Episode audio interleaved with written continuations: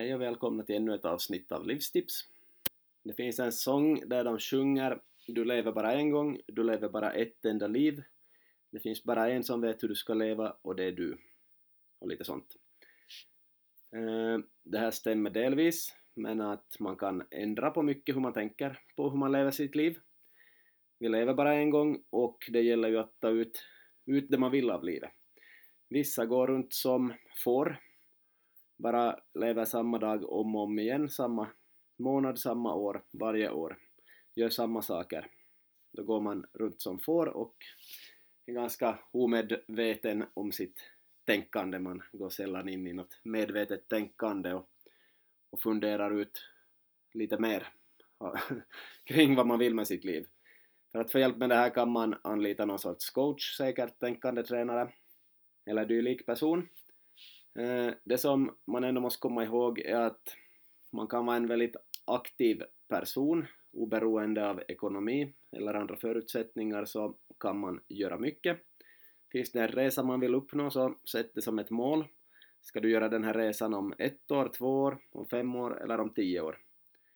Eh, alla vill inte resa men om man vill resa, vilket många har som ett mål att göra en viss resa i livet kanske, så, så sätt då upp ett ekonomiskt mål, kanske göra en automat eh, besparing av pengar varje månad.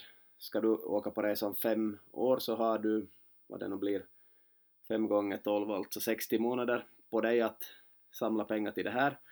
Då kan du räkna ut hur många, ja hur mycket pengar du ska lägga in per månad helt enkelt. Om du behöver 2000 euro så dividerar du det med 60 månader så blir det ganska lite pengar som du ska lägga in varje månad på konto för att göra din resa om fem år.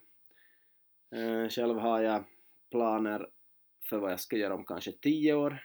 En resa, sparar inte pengar till den ännu men i alla fall har en resa jag vill göra om tio år.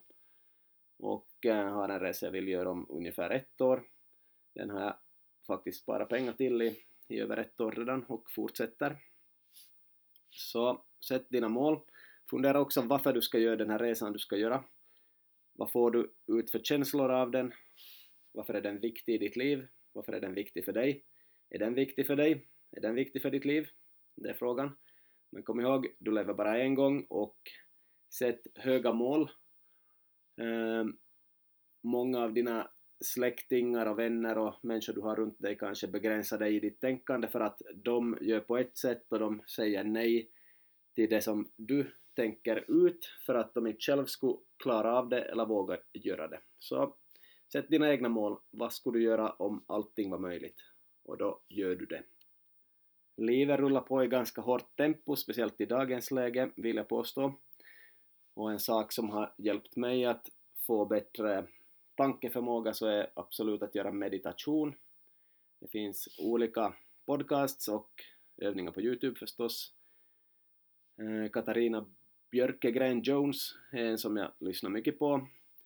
Jag andas in 7 sekunder och andas ut 7 sekunder, helst genom näsan.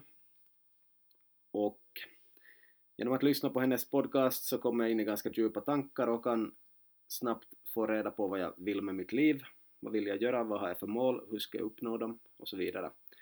Och så tänker jag vidare på det här sen efter meditationen också. Så att göra medvetna val i livet, det tycker jag är väldigt viktigt.